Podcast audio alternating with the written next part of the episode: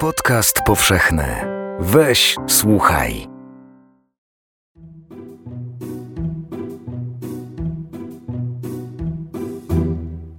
Słowo dom. Te trzy litery są jednymi z pierwszych, które poznajemy w życiu. To główny bohater naszych dziecięcych rysunków. Dzień dobry. Przy mikrofonie Krzysztof Story, a wysłuchacie podcastu powszechnego. W tych rozmowach moi goście pokazują, że dom to znacznie więcej niż tylko cztery ściany. Zapraszam. Czujcie się jak u siebie w domu.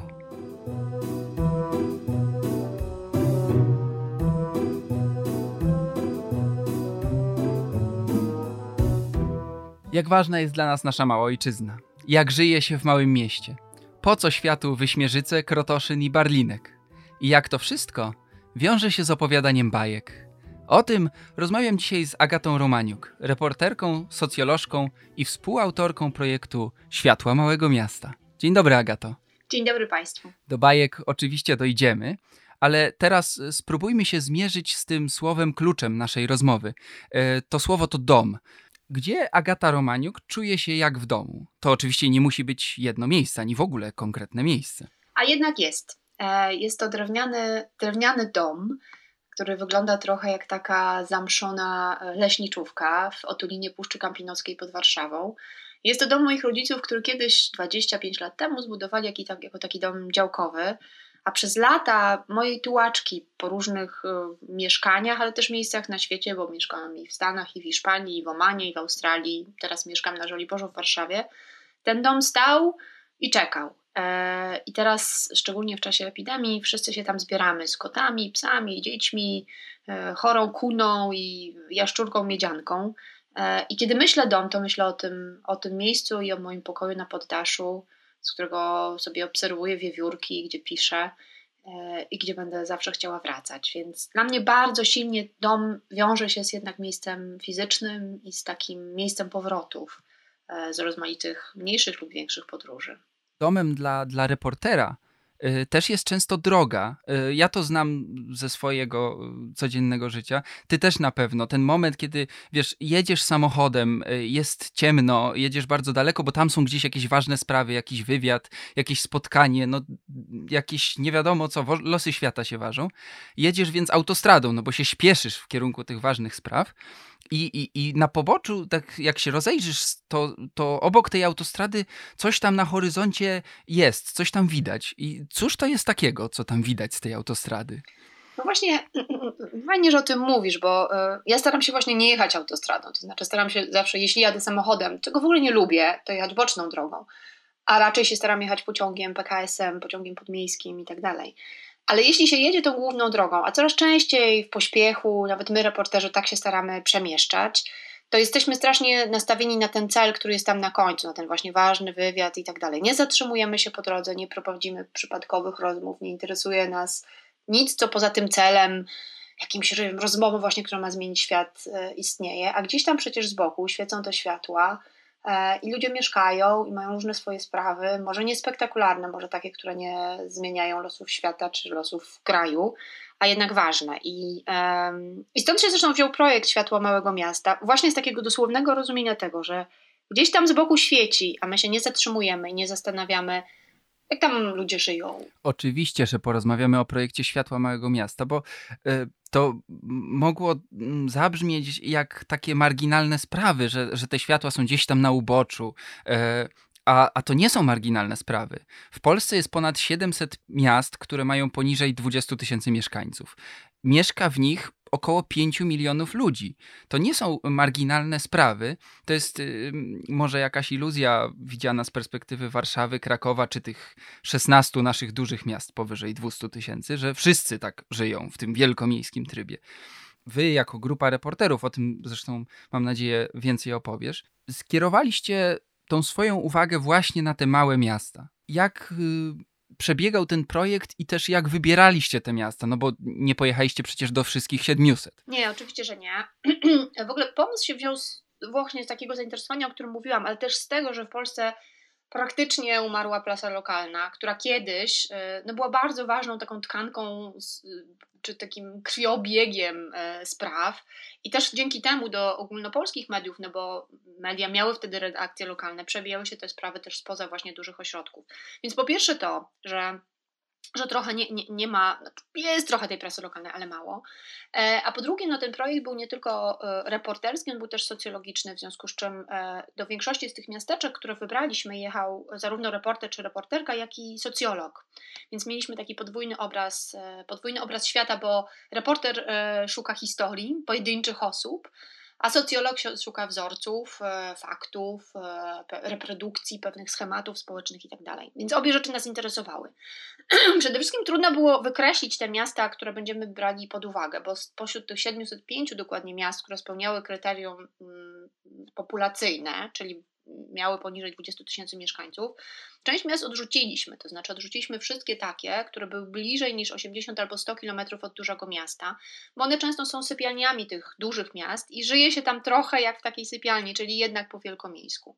Odrzuciliśmy też miasta w jakiś sposób naznaczone historycznie, no bo one żyją często w, w, cieniu wydarzeń, które tam miały miejsce, typu, prawda, Jedwabno czy Oświęcim, te podobne miasta. No i oczywiście miasta turystyczne, bo hel, czy tego typu, czy ustrój Czyli jastarni nie było. Tak, do jastarni nie pojechaliśmy, ale proszę Państwa, Państwo często w jastarni bywacie, albo w takich miejscach, w Krynicy Górskiej, więc to nie było interesujące. Więc miały to być miasta, które były naprawdę daleko od głównej drogi, naprawdę musiały trochę żyć własnym życiem, I tych miast już było znacząco mniej. I teraz proszę mnie zabić, nie pamiętam ile, ale wyszło ich tam, nie wiem, ze 150 czy coś takiego.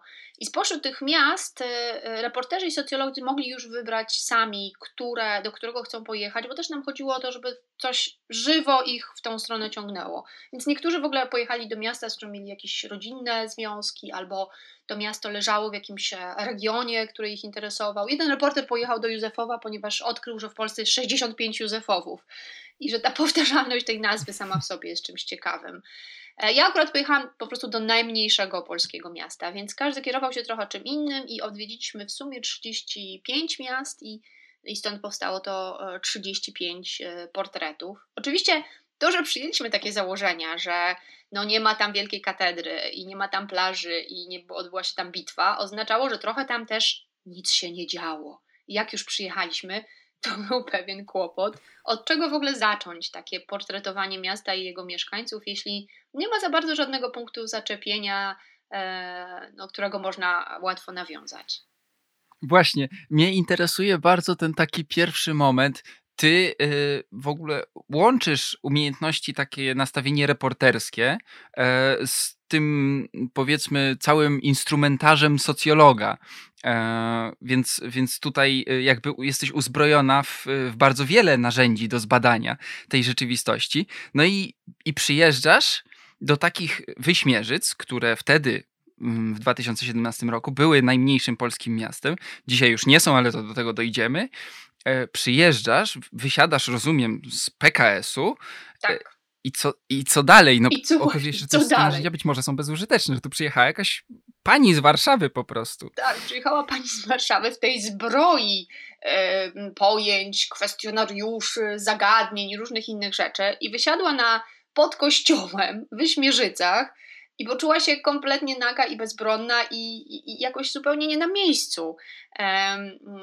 no bo gdzież tu do ludzi teraz, y, prawda, mierzyć ich zadowolenie, ich poczucie inkluzji i tam związków społecznych i relacji i czegoś tam innego. No kompletnie to y, natychmiast, jak tylko e, jeszcze rozmawiałam z kierowcą tego PKS-u, który się tak strasznie cieszył, że ktoś w ogóle nim jedzie, bo to jest taka linia, która została utrzymana właściwie wbrew rozsądkowi, zdrowiemu i logice.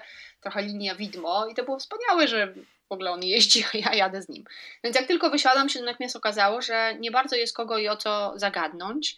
E, I no, to, co mogłam zrobić, zresztą zrobiłam, to poszłam do Urzędu Miasta, gdzie panie były strasznie zaskoczone, że przychodzi ktoś, kto nie chce jakiegoś wypisu z, nie wiem, hipoteki albo z rejestru gruntów, tylko tak przychodzi i chce się zapytać, jak tu się żyje. One były przerażone tym, przerażone. Natychmiast chciały mnie e, odesłać do umówionego wcześniej spotkania z burmistrzem, na które no, trzeba złożyć pismo i czekać. I bardzo szybko się w związku z tym zorientowałam, że nie tędy droga i że trzeba pójść po prostu pod sklep spożywczy, kupić piwo i usiąść na schodkach. I trochę wyczekać, aż ktoś mnie zagadnie, a trochę kogoś o coś zapytać. O nic wielkiego. Zapytać, a co jutro, a kiedy pielgrzymka przejdzie, a gdzie tutaj można kupić piwo, a gdzie tutaj można coś. I zacząć taką zupełnie normalną e, rozmowę.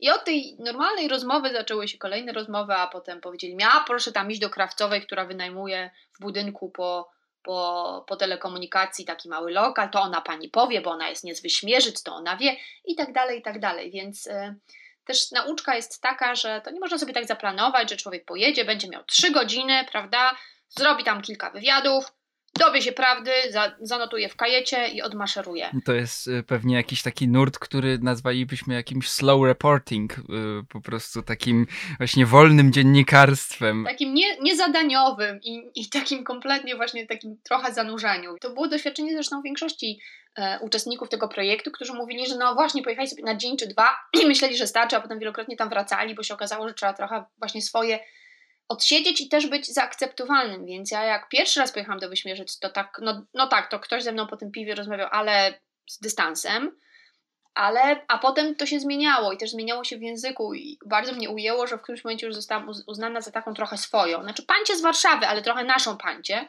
jak zaczęli do mnie mówić, no i co, żeś pani Agato nam przywiozła? Czyli jednocześnie na pani, ale trochę na ty.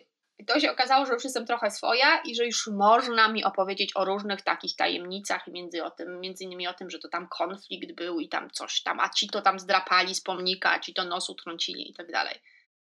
Podcast powszechny. Weź, słuchaj. Dla poczucia skali dodam, że Wyśmierzyce mają y, przynajmniej e, według ostatnich danych 924 mieszkańców. Światła Małego Miasta to nie tylko reportaże, bezpośrednie rozmowy, ale też cały projekt naukowy, e, projekt badawczy. Są takie dane, e, pytam o tą część naukową, które Ciebie osobiście zaskoczyły. Tak, to znaczy gdzieś i znowu to pokazuje strasznie, jak bardzo tacy wielkomiastocentryczni byliśmy. Myśmy się spodziewali dwóch rzeczy, to znaczy na poziomie twardych danych, że ta migracja, o teraz mówi pani socjolog, ta migracja z miast malutkich do wielkich jest no bardzo wysoko dodatnia, że tak powiem. To znaczy, że jednak wszyscy gremialnie wyjeżdżają i te miasta wymierają i tak dalej. Okazało się to nieprawdą. To znaczy w ciągu ostatnich, rzeczywiście był taki eksodus na początku wieku, ale w ciągu ostatnich 10 lat e, ta migracja jest minimalnie dodatnia. To znaczy ludzie wyjeżdżają, ale wracają. A poza tym spodziewaliśmy się już nie na poziomie danych twardych, czyli właśnie gusowskich, e, ile rzeczywiście osób wyjechało, to spodziewaliśmy się, że ludzie po prostu będą mówili nam o tym, jak oni strasznie marzą o tym, żeby z tego miasta wyjechać. I tak też nie jest. To znaczy, to ludzie sobie cenią tą małą ojczyznę, szczególnie ci, którzy gdzieś, których gdzieś zawiało do większego ośrodka, czy nawet za granicę i poznali to, że to wcale nie zawsze jest takie super i wrócili. Więc to było coś, co nas naprawdę bardzo zaskoczyło. E, no i oczywiście jest cała masa takich e, drobniejszych obserwacji dotyczących tego, jak się rozumie przestrzeń, czy ludzie są, e, co to znaczy daleko, co to znaczy blisko, co to znaczy ładne, co to znaczy brzydkie i za czym się tęskni. Dużo jest takiej tęsknoty za tym, za czymś, co było, a czego nie ma, na takim poziomie materialno, znowu relacyjnym, to znaczy taka już ikoniczna dla tego projektu tęsknota za kinem bo było kino, jest żabka, jak mówili nam ludzie w kolejnych miastach. E, to w ogóle dobrze, jak jest żabka, no często żabki nawet nie ma, ale mm, za miejscem, które, do którego można było pójść, gdzie można było się spotkać, e, gdzie można się było pokazać, można się było ubrać i zabrać dziewczynę. Więc i, i, nawet bardziej ludzie tęsknią za tym kinem niż za knajpami, które też często znikły, z, bo to były takie jakieś domy zdrojowe albo coś takiego to kino rzeczywiście jest taką ikoniczną. Wielokrotnie ludzie nas zabierali w miejsce, gdzie było kino, żeby pokazać, że fizycznie to kino jest. I na przykład w Wyśmierzycach ludzie, bo nawet w Wyśmierzycach, tak maleńkich, to kino było. I mieszkańcy pokazywali mi, no to kto ma teraz e, te fotele kinowe u siebie, w ogrodzie na przykład. To jest, rozumiem, taka jednak opowieść też o, też o utracie pewnych rzeczy, e, ale w tym kinie e, chodziło nie tyle o ten film, który tam był puszczany raz na tydzień, tylko o właśnie o miejsce spotkań, o miejsce, e, gdzie można było dziewczynę zabrać na randkę. A gdzie, gdzie, gdzie dzisiaj się zabiera na randki w takich wyśmierzycach? Czy już to wszystko jest w Tinderze po prostu? Nie no, jak powiedział jeden z bohaterów projektu, chyba w Kosowie Lackim, albo może w Józefowie, panie kochany, w małym mieście Tindery nie działają. Każdy każdego zna. Jakby nie ma co się oszukiwać, trzeba brać co jest. Więc, bo ta pula jest mniejsza. No więc kłopot jest z tym pójściem na randkę. No idzie się gdzieś na boisko na przykład, albo idzie się na przystanek y, autobusowy, albo się idzie po prostu do lasu. No a jak ktoś ma, nie wiem, jakiś samochód, ale to już starsi, albo jakąś możliwość, że ktoś podwiezie, no to się dziewczynę bierze do jakiegoś miasta oddalonego o kilkanaście, w przypadku Wiśmierzy to są Białobrzegi, kilkanaście kilometrów i tam jest kawiarnia albo kino, ale to już jest taka wielka wyprawa, więc na, to się na trzecią randkę tak bierze. A na pierwszą to idzie się do dziewczyny pod dom, no i potem się gdzieś tam z nią idzie na lody, do tej żabki i tak się trochę chodzi tu i tam. No nie ma takich przestrzeni. I w ogóle wydaje mi się, że to jest w Polsce wielka bolączka też tych naszych wsi, które i tych małych miast, które są takimi typowymi ulicówkami, które w ogóle nie mają już e, takich przestrzeni wspólnych, e, prze, prze, jakby przeznaczonych do tego, żeby spędzać czas. W Wyśmiennicach nawet jest, poz, są pozostałości rynku, który teraz jest takim zarośniętym, zaniedbanym skwerem, no i tam gdzieś no, po kolana w tych pokrzyłach pewnie można by, ale już się tego nie robi. Plus znowu to, że ta pula jest nie taka duża, to często tam słyszeliśmy, że w tych najmniejszych właśnie jak Wyśmierzycach, że z kim tu się umawiać, jak wolnych jest tylko 11, a 6 pije, nie? No to Dobrze. Agato, zróbmy mały zwrot akcji, bo, bo, bo nie chcę, żeby to się e, przerodziło w, taki, w taką scenę, gdzie państwo z Warszawy i z Krakowa narzekają, jak to źle się żyje e, w Wyśmierzycach. Tak, narzekają. Też się żyje prze, prze, przepięknie. Znaczy, wiecie Państwo, no, ja teraz rozmawiam z Wami zamknięta w jakimś małym, dusznym mieszkaniu. Właściwie wolałabym być w ogrodzie w Wyśmierzycach, gdzie bohater mojego reportażu ma własny ul i, i piękny ogród i i myślę, że odczuwa epidemię dużo mniej niż ja, więc ja nie wiem, czy my narzekamy, Krzysiek. My trochę, my trochę zazdrościmy też jednocześnie. No właśnie, to powiedz, czego możemy zazdrościć? Co jest w tych małych ojczyznach, żeby zachować kontekst statystyczny? Ponad połowa Polaków żyje w mieście czy wsi, które ma mniej niż 20 tysięcy mieszkańców. Możemy na pewno zazdrościć takiego silnego poczucia bycia stąd. Ja tego nie mam. E, też przez to, że bardziej pewnie tak jak i ty jestem mobilna niż, e, niż ktoś, kto mieszka całe życie w małym mieście, ale ceną, jaką za tą płacę, jest to, że, że nie mam takiego poczucia i takiej siatki społecznej. Myślę, że jakbym teraz tutaj dostała zawału serca, to moi sąsiedzi na, e, na piętrze w ogóle by się nie zmartwili, nie zainteresowali, tego nie zauważyli. W małym mieście tak by nie było. Tam ta relacja z sąsiadami, oczywiście często też podlana jakąś kłótnią i konfliktem jest ważna, rodzina jest na miejscu, człowiek jest osadzony w relacjach społecznych i ma takie duże poczucie właśnie bycia e, przynależnym. Nawet w waszym raporcie 3% de tylko deklaruje, że nie zna w ogóle swoich sąsiadów. No, w mieście to jest y, dużo więcej. Powtarzało się, że no, w takich małych naprawdę miastach to nie ma bloków, w związku z czym prawie nie ma bloków. No, tam w Sokołowie Podlaskim może trochę jest. No więc ludzie mieszkają w domach, mają ogrody, mają większe przestrzenie i zawsze mówili nam, o mój Boże, a wy w tych klitach na kredyt nawet nie macie firanek, bo po prostu w ogóle nie macie no, okropne, a warzyw nie macie swoich, a, e, a powietrze zatrute, a smog, a korki. No i to są rzeczy, których w małych miastach nie ma. No, w Wyśmierzycach przejście z jednego końca miasta na drugie to zajmuje, już nie pamiętam, chyba 11 minut, z takiego naprawdę najbardziej końca.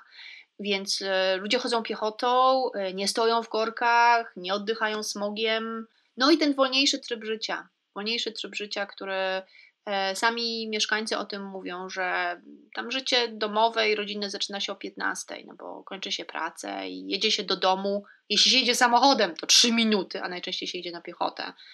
No to jak ja sobie tak w korkach z jakiegoś warszawskiego centrum biznesowego do domu jadę czasem półtorej godziny, to zawsze sobie myślę w Wyśmierzycach, to ja już bym dawno gotowała rosół. E, I inaczej się też wychowuje dzieci. Dla tych z Państwa, którzy dzieci mają, no to to ta siatka znowu społeczna, relacja, tu kuzyna, tu y, ciotka, a tu wraca chłopak ze szkoły i gdzieś tam do babci po drodze przez płot, to to jest coś, czego bardzo można zazdrościć. Blaski i cienie. Mówiliśmy też o kontroli społecznej, która też ma i blaski i cienie, bo z jednej strony jak się kupi paczkę z ciuchem w internecie, to zaraz wszyscy wiedzą, prawda, skąd ona przyszła i do kogo. O, oczywiście, bo przecież na poczcie pracuje koleżanka nasza z podstawówki. I ona zaraz doniesie, że przecież ja mieszkam na komunałce, czyli mieszkaniu komunalnym. To jest akurat, no i teraz zapijcie mnie, nie pamiętam w jakim to było mieście. E, wszystko jedno, w każdym razie, a bluzkę sobie w internecie kupuję, tak? No więc to trzeba czasami ukryć i, e, i na przykład zamówić tą paczkę, no bo za, paczka z Zalando jest, prawda, rozpoznawalna, zamówić na adres siostry w Radomiu i ona wtedy przywiezie nam cichaczem i tak dalej.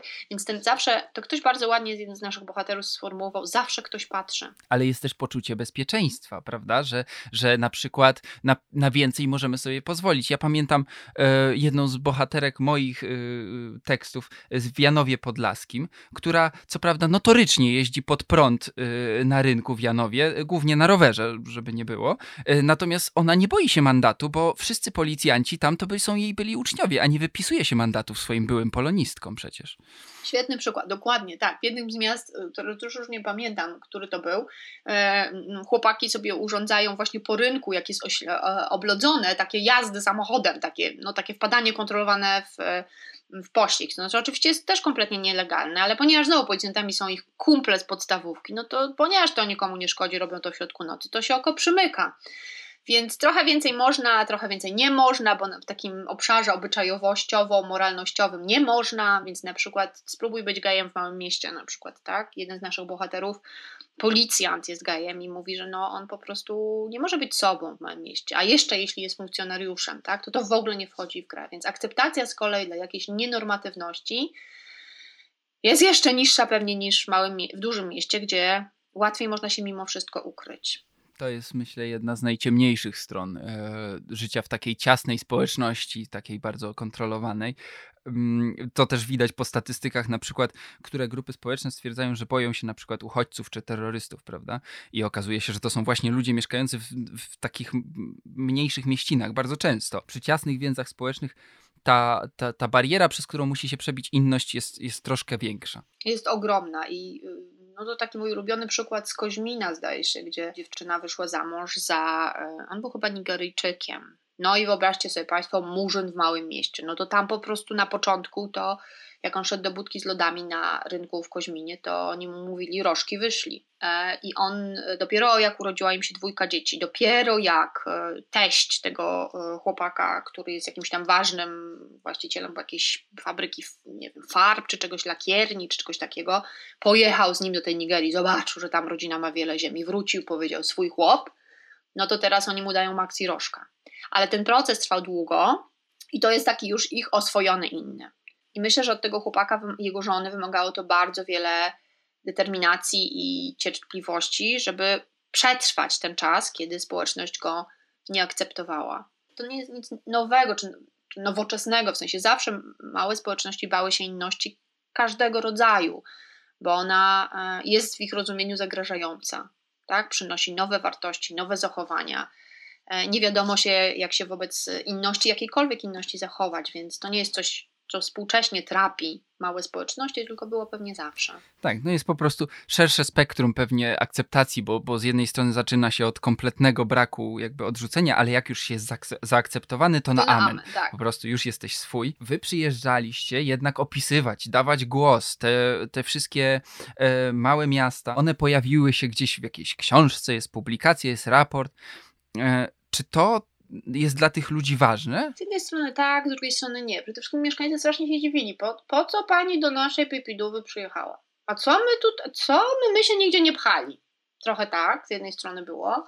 Bo rzeczywiście, i dlatego słowo duma wydaje mi się na wyrost. Y, jak, jak ja pytałam mieszkańców, czy pytaliśmy mieszkańców, a z czego pan jest tu dumny, nie wiem, w, w Kosowie czy, czy gdzieś, y, to ludzie trochę nie wiedzieli o czym o co nam chodzi. Oni raczej mówili o tym, że są zadowoleni, że dobrze im się żyje, ale duma, dumnym to się jest, nie wiem, z papieża polskiego albo z czegoś takiego, więc to w ogóle nie ta skala, zła skala przyłożona w ogóle do, do sposobu myślenia o, o, o tych miastach przez mieszkańców.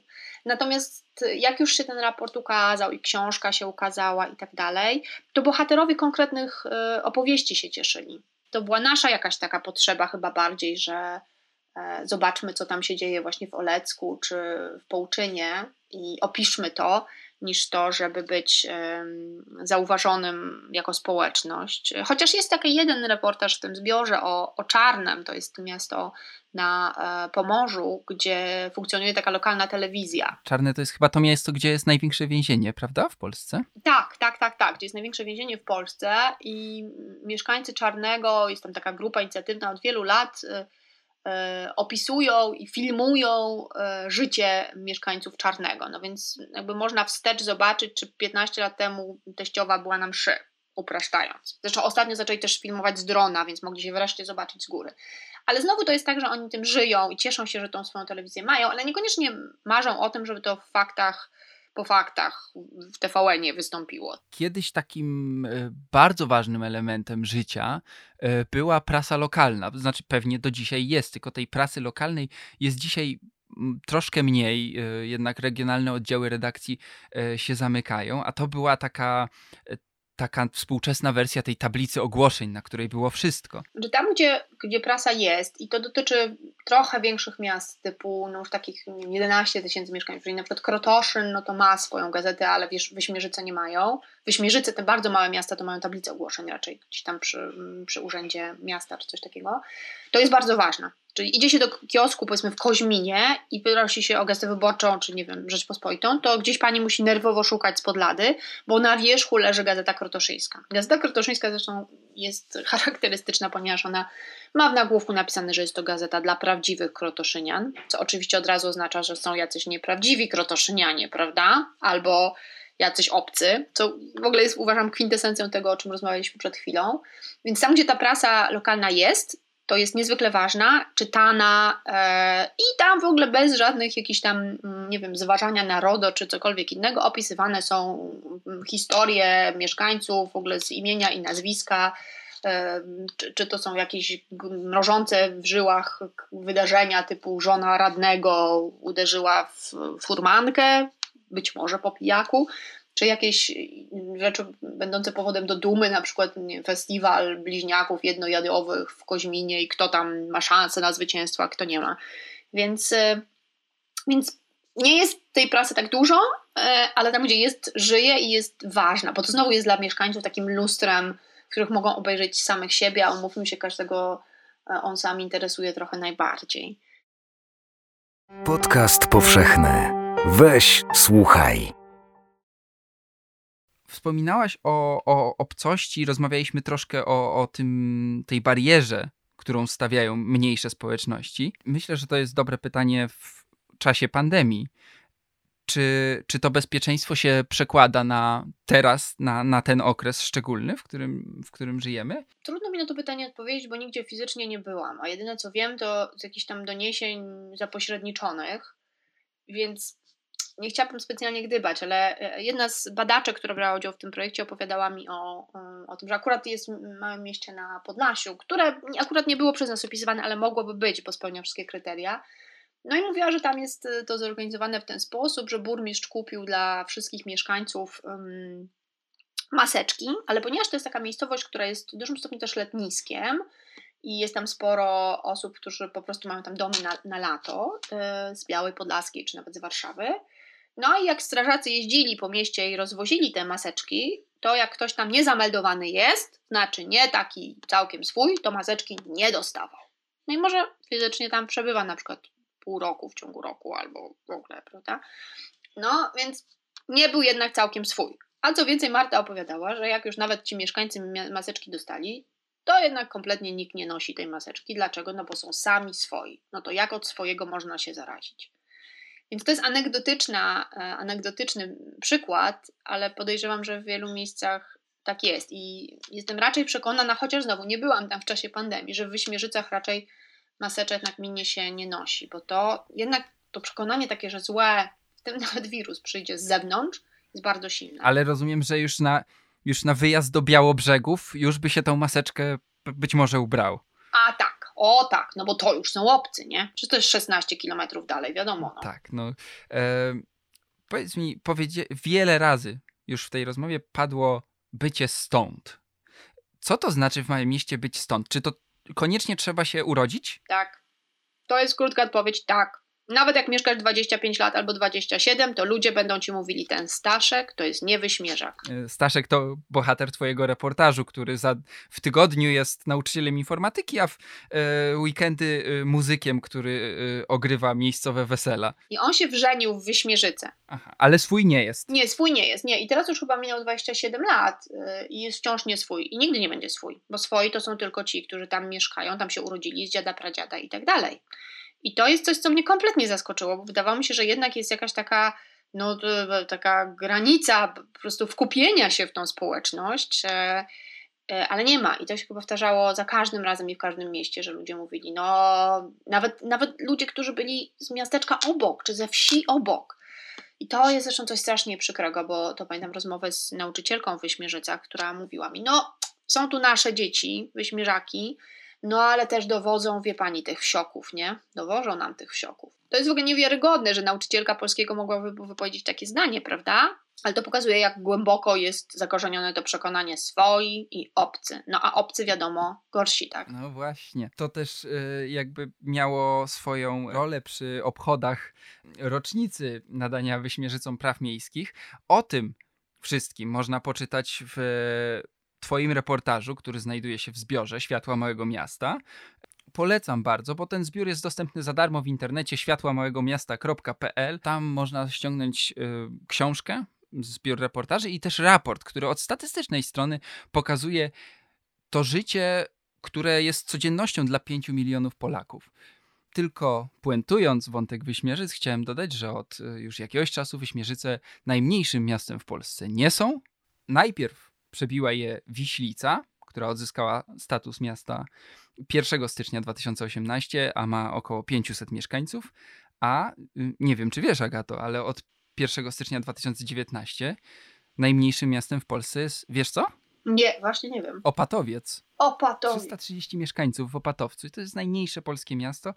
Y, Czy Wyśmierzyce y, z jakimś takim oburzeniem przyjęły wiadomość o tym, że już nie są najmniejszym polskim miastem? O, absolutnie, tak. Bo nawet najmniejszość jest powodem do, do wyróżnienia się i, i jak stracili ten status właśnie na rzecz Wiślicy, to tam zawiązał się komitet i w ogóle były protesty, że Wiślica tak naprawdę nie, w ogóle nie jest miastem i to się nie należy i tak dalej. No ale myślę, że już wszyscy z tym pogodzili i pewnie teraz jak Opatowiec mówisz został najmniejszym, to już pewnie się nie, nie awanturują, ale ciekawa jestem, czy zdjęli tą tablicę na, wyje, na wyjeździe do miasta właśnie najmniejsze miasto polskie. To jak będzie tylko możliwość, to sprawdzę. Wiele pojawia się takich anegdotek, sytuacji no po prostu śmiesznych. Zapytam cię o odbiór tego projektu, bo na pewno spotykałaś się z takim zarzutem, że, że wyśmiewasz się, że przy, przyjechało państwo z Warszawy y, nabijać się po prostu z tych Bogu ducha winnych wyśmierzyc. Mhm, tak, znaczy w ogóle odbiór, odbiór projektu był bardzo pozytywny i te głosy były nieliczne, zwłaszcza, że jakby tak nawet spojrzeć na biogramy reporterów i badaczy, którzy, badacze, które się y, tam udały, to zdecydowana większość z nas nie pochodzi z wielkich miast. Znaczy, nie wiem, Stasia Budzisz pojechała do Olecka, w którym się urodziła, w którym nie była od wielu, wielu lat. Tak samo Rafał Grącki pojechał do Połczyna, też z tego Połczyna pochodzi, mimo że tam od urodzenia nie był. Więc, y, mm, więc to taka nasza, no, znowu te czapki wielkomiejskie to trochę fikcyjne. E, I te głosy się pojawiały, ale pojawiały się wyłącznie mm, na jakichś takich dużych spotkaniach, właśnie w dużych miastach, na jakichś konferencjach i tak dalej. Nie zebraliśmy takich głosów od samych mieszkańców. My zresztą bardzo się staraliśmy, żeby nigdy nie pisać e, w sposób protekcjonalny, nigdy nie pisać w jakiś taki sposób ocenny i dlatego właśnie nie używaliśmy na przykład słowa mieścina, chyba że w cytacie, e, cytując bohatera i staraliśmy się właśnie raczej opisywać sytuacje i, e, i relacje ich głosem, a nie nie naszym głosem, kto nam dał prawo do, prawo do oceny. Natomiast to, że opisywaliśmy różne wydarzenia, jak nie wiem, międzynarodowy konkurs sumo w Krotoszynie, no to po prostu to jest faktem. No tam jest taki konkurs i on byłby zabawny, czy on by się odbywał na Ursynowie w Warszawie, czy na Podgórzu w Krakowie, czy w Krotoszynie. To, że jest międzynarodowy w Polsce konkurs sumo, w którym biorą udział dzieci, jest czymś kuriozalnym po prostu. I też e, bardzo się staraliśmy, żeby w tym projekcie wyważyć z jednej strony takie podejście obiektywne i z szacunkiem, ale też nie ulegać jakiejś takiej politycznej poprawności, takiemu o mój Boże, nie to jednak godne e, szacunku i niezwykle kulturotwórcze, że jest konkurs sumo. Zwłaszcza, że sami mieszkańcy tych Wyśmierzyc czy Krotoszyna, ja też się z tym spotykam wiele razy. Oni sami w wypowiedziach przyznają, że to jest dziura, że to jest małe miasto ze wszystkimi wadami i zaletami yy, tego, z całym dobrodziejstwem inwentarza.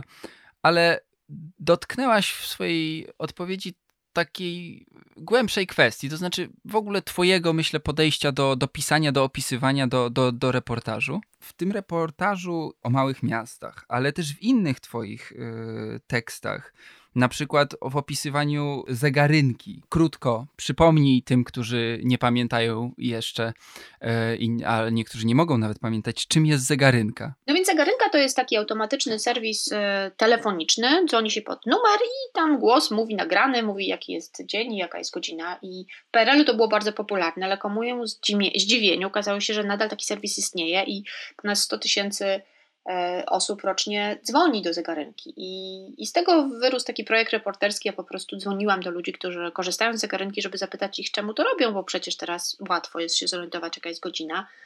I okazało się, że to są bardzo starsi ludzie, którzy e, są samotni i którzy potrzebują usłyszeć ludzki głos, mimo że to jest głos automatyczny i nagrany mm, i nigdy nie odpowie im na żadne pytanie. W Twoich tekstach jest dużo takiej czułości do takich małych rzeczy, do właśnie do przedmiotów.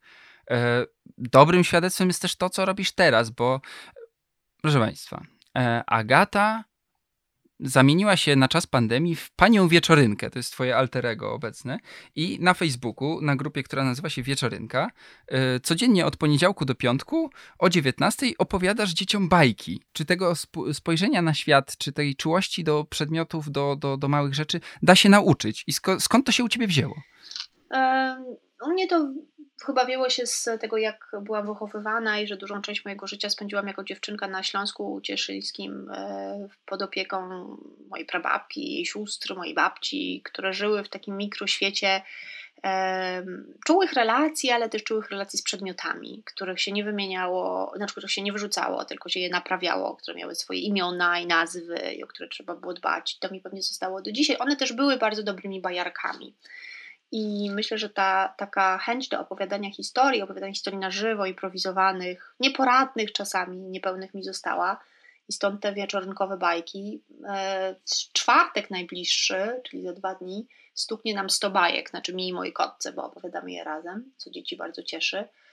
100 bajek to już jest dużo bajek, e, tak myślę sobie. To wcale nie jest mało bajek. E, to nie jest mało bajek. I cieszę się bardzo, że tak dużo, bo to w tysiące już idzie dzieci ich słucha, i widzę, jak bardzo je cieszą najbardziej właśnie takie e, drobne, mm, drobne czułostki. No, wczoraj opowiadałam na przykład bajkę o dwóch kwiatkach, bratku i stokrotce, które kłóciły się o to, który jest ładniejszy. Ostatecznie Kret rozsądził, że najładniejsza jest rzodkiewka, więc takie czułe przyglądanie się codzienności wydaje mi się jest ważne i nie można go zatracić, niezależnie od tego się czy ma lat się 6 czy 86 i warto się czasem, a może teraz pandemia jest takim dobrym momentem, żeby się zatrzymać i sobie w to, sobie na to pozwolić, czy sobie odszukać. Wiem, e, że rodzice niektórzy już zaczynają cię używać jako narzędzia wychowawczego, to znaczy jak nie zjesz kolacji, to nie będzie pani wieczorynki. Te bajki faktycznie zgromadzą setki dzieciaków, e, one też same e, proponują tematy, ty wplatasz ich imiona w, w te bajki.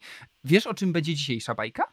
Jeszcze nie. E, rozmawiamy o pierwszej, bajka będzie o 19, ona będzie improwizowana, więc raczej czekam na to, że dzieci coś zgłoszą i trzeba będzie na żywo i na szybko to wymyślić. Na tym zresztą polegało zawsze przez tysiąclecia opowiadanie bajek, prawda? Że siadało się przy ognisku czy na u wezgłowia łóżka i opowiadało się to, co nam serce i głowa podsunęły wydaje mi się, że tą samą filozofię stosujesz też w reportażach, że to jest takie właśnie opowiadanie, y, opowiadanie bajek w pewnym sensie, a nie, nie tylko gonienie za, za jakąś sensacją.